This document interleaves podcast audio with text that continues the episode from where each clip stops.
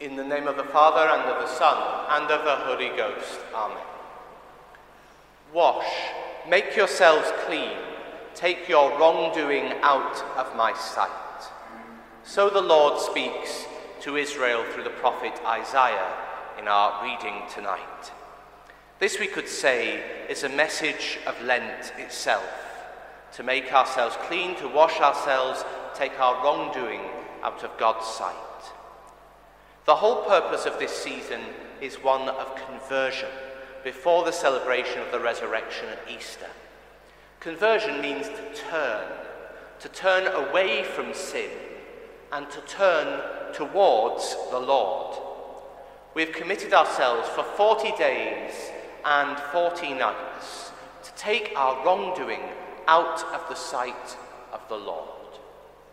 Of course, by our own strength, we cannot wash sin away.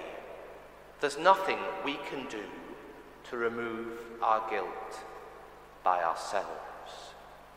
Jesus paid for us the debt of sin on the cross, and this Lent we ask him to apply that salvation to our souls as a healing balm. The Lord promises to pour clean water upon us to cleanse us of our iniquities. This water, promised in the Old Testament, becomes a reality in the water that flowed forth from his sacred heart when it was pierced by the lance upon the cross. And it's poured out on our souls in the sacraments of baptism and confession. Baptism, as we know, washes all sins away, both original and personal, while confession washes away those sins we commit after baptism.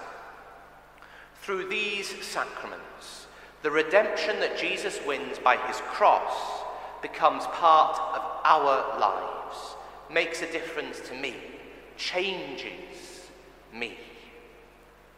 It is only Jesus that can wash our souls clean, and he does so through these sacraments. St. John Vianney said to his people, We cannot understand the goodness of God towards us in instituting this great sacrament of confession. If we had a favour to ask the Lord, he said, we would never have thought of asking for that. But he foresaw our frailty and our inconstancy in doing good. His love induced him to do what we should not have dared to ask. Listen to that again. St. John Vianney says, God foresaw our frailty and in our inconstancy in doing good. And so his love gave us what we didn't dare to ask. The result of sin is spiritual blindness. The man born blind in the gospel today is an image of what it is to be in sin, to not be able to see, to need the intervention of the Lord. By washing away our sins in the sacraments of baptism and confession, Jesus opens our eyes to the truths of the gospel, giving us a new spiritual sight. While God sees our inconstancy in doing good, as the Curé of Ars puts it, God sees that. We often don't. We often miss our sins. We're kind of blind to where we fail in following God. Only having been healed, being forgiven by the Lord's mercy, do we see then the true evil of our sins. Having been washed in the precious blood of the Lamb, we come to cle- see clearly what is right and what is not. We realize faults that were previously hidden from us. We see the beauty of the spiritual life and the call to holiness. Perhaps now, as we approach Passion Tide and Lent draws near its climax in Holy Week, it's a time to look precisely at our inconstancy, how we fail to keep our Lenten promises how we fail to keep ourselves free from sin for more than a few hours after each confession, and come to realize more and more our need for this great sacrament as our Lord saw our need for his forgiveness in this sacrament. If we want to heed the words of the Lord in today's reading, words that come to us through the prophets calling us to conversion, there's only one way regular, weekly confession. For in confession, we not only receive absolution, but the strength to help us avoid sin in future, clearer light to discover our failings, and abundant grace to make up for what we have lost through our sins. Confession, this sacrament, gives us the grace we need to convert our lives. A humble, honest, fervent confession really is the sacrament of conversion to completely change our spiritual lives. In a good confession, we exercise the virtues of humility, saying it as it is before God, obedience to God's law, to our confessor, simplicity, putting it straightforwardly with no covering it up, and love, love of God, hatred for our sins. And by this one act of confession, so says St. Francis de Sales, you exercise virtue more than in any other act. So finally, how do we improve our confessions? Perhaps I've just got one suggestion for you today.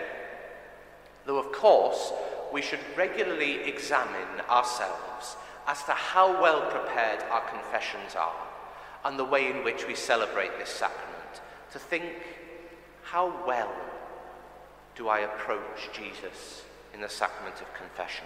Perhaps every couple of months we might stop and think on this point. Are my confessions routine, or am I really making best use of this sacrament? So, one point. Beware of accusing ourselves in confession out of simple routine. We can say things, you know, I've not loved God as much as I should.